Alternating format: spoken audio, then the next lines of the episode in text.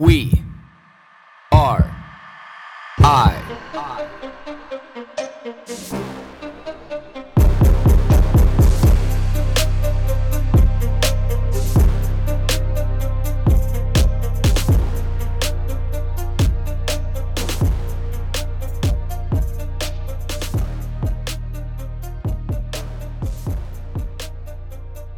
Good morning, everybody. Thursday and 4:59 a.m.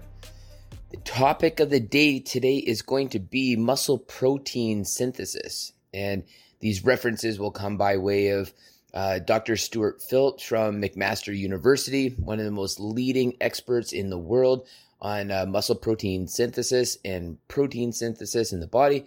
Um, in conversations with Dr. Rhonda Patrick, PhD in biomedical science um, and Dr. Andrew Huberman.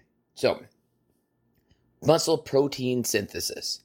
You know, this is where we're, you know, using protein, you know, that we intake into our body to be able to build new protein strands in the body, which, you know, then in result lies in, you know, creating new muscle tissue. You know, like what can we do? And a lot of this is by way of preventing sarcopenia or atrophy, you know, like the loss of muscle tissue you know, and trying to prevent things that are catabolic in the body and, you know, flipping that switch into anabolic, you know, anabolic muscle growth. You know, we don't want atrophy, we want hypertrophy. Hypertrophy, growing new muscle. Atrophy, losing muscle. You know, there's some real key terms to remember. You know, and the one thing that he said is just like when you look at muscle protein synthesis, he was talking about looking at a brick wall and I thought it was funny, like you know, this, this spoke to me. This is the same message that I use for the the bricks of fortitude. You know, creating that that wall around you of strength. You know, and then he uses this to be able to create that that internal wall of strength. You know, from a, a muscular standpoint. But he just said he like look at muscle protein synthesis as you know, like you have you know bricks in a wall you know, and through exercise, through daily life, bricks come out and you need to put new bricks in. Simple as that. You know, now we have 20 amino acids, you know, that make up protein. And this is the great debate between, you know, meat protein and plant protein is these 20 amino acids.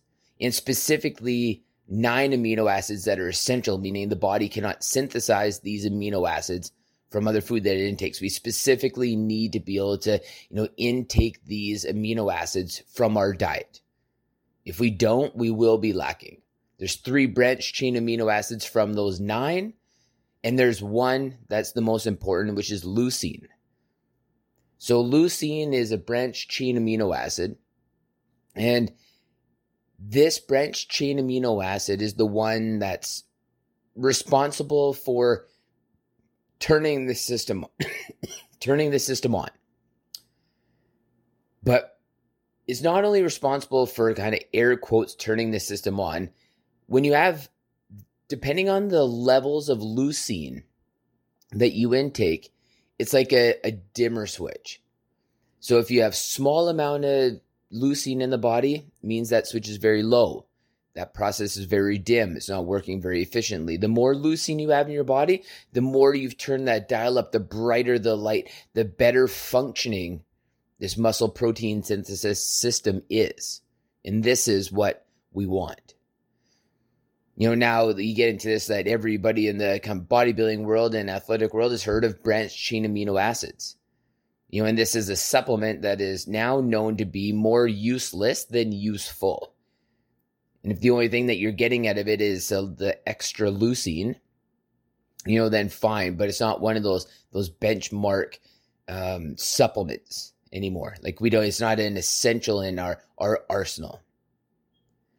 You know, but when we when we look at the difference between you know meat protein and plant protein, you know, a meat protein meeting all these requirements of these amino acids because it's already built the same tissue that we are trying to create. That's why it's a more complete protein for us, and that's why it's easier for us to derive these nutrients from that material. Now, is there plant products out there now that can meet these requirements? And the answer is yes.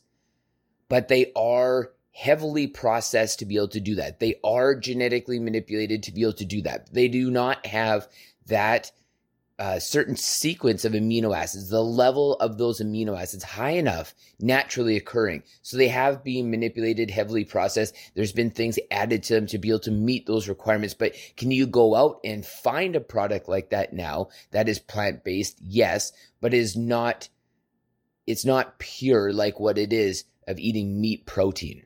And this is something that we, we need to understand.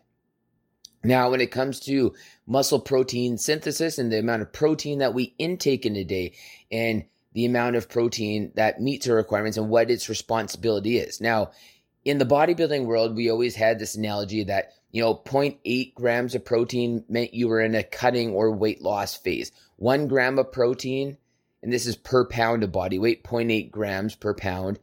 One gram per pound means that you are just trying to maintain where you're at. 1.2 to 1.5 grams of protein per pound of body weight means you're trying to push the envelope of where you are trying to go. Like you're trying to gain new ground. You want new strength, new performance.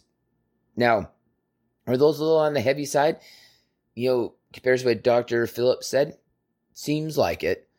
But the thing is, the one thing that we do know is if you drop down into about like the 0.6 grams, like it's a, a bare minimum to be able to survive, to be able to try to prevent sarcopenia from naturally happening, you know, in the body. And, you know, that sarcopenia really starts to take an effect, you know, mid 30s, you know, early 40s, depending on the individual and what you are doing. But if you're not doing very much of anything, anything to tax that strength, create new muscle or maintain muscle on your body, that is happening kind of, you know, er, or mid 30s, early 40s which means you're losing muscle tissue tissue, which is hugely detrimental later on in life, which directly correlates to you losing bone mass as well, which is a huge problem.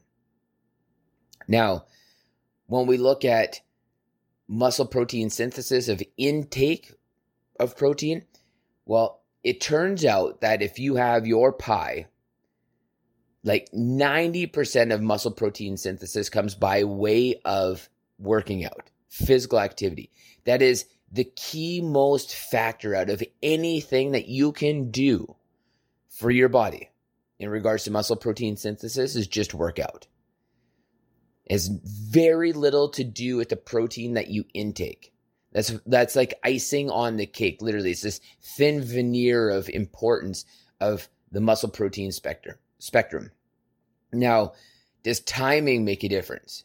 Absolutely not. We used to think it did. Absolutely not. Doesn't matter like when you eat protein after a workout, you know, it doesn't matter where in your day you eat your protein.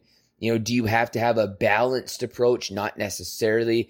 You know, if you're looking at maybe like the top 1% of athletes that are really trying to, you know, win gold in the Olympics or competing at that kind of level, yeah, you know, maybe equally spacing out your protein in a day to be able to get that last little edge may make a difference.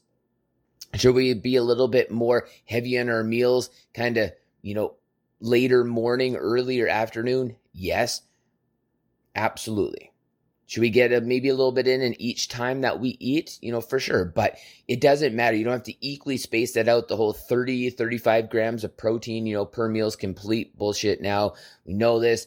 You know, you don't have to eat, you know, protein, you know, within 30 minutes of working out or within 45 minutes or 15, anything like that, all that stuff doesn't matter at all. You just need to get protein in your body. If you are insufficient in protein in your body, if you are not meeting about like that 0.8 to 1 grams per pound of body weight in um, for protein, your daily intake, it means that you're slowly regressing the other way. It is absolutely important, you know, that you eat that amount of protein simply to like stave off sarcopenia, which we should all want to, especially as guys. Well, especially women too, but just, you know, like men wanting to be able to feel strong and be useful and, you know, go do these physically active things. Like, you know, yes, and I guess it's a mischaracterization. We should all, you know, men and women should be equal importance to all of us because this is really going to add to longevity and quality of life. And this is what the, the long term game is now.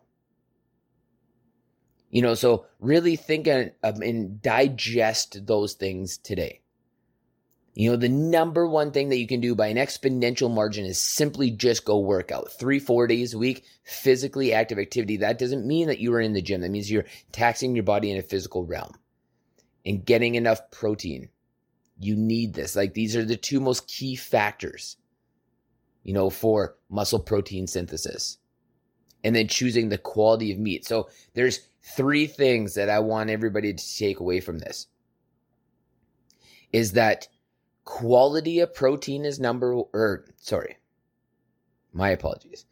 Working out is number one. Quality of protein is number two.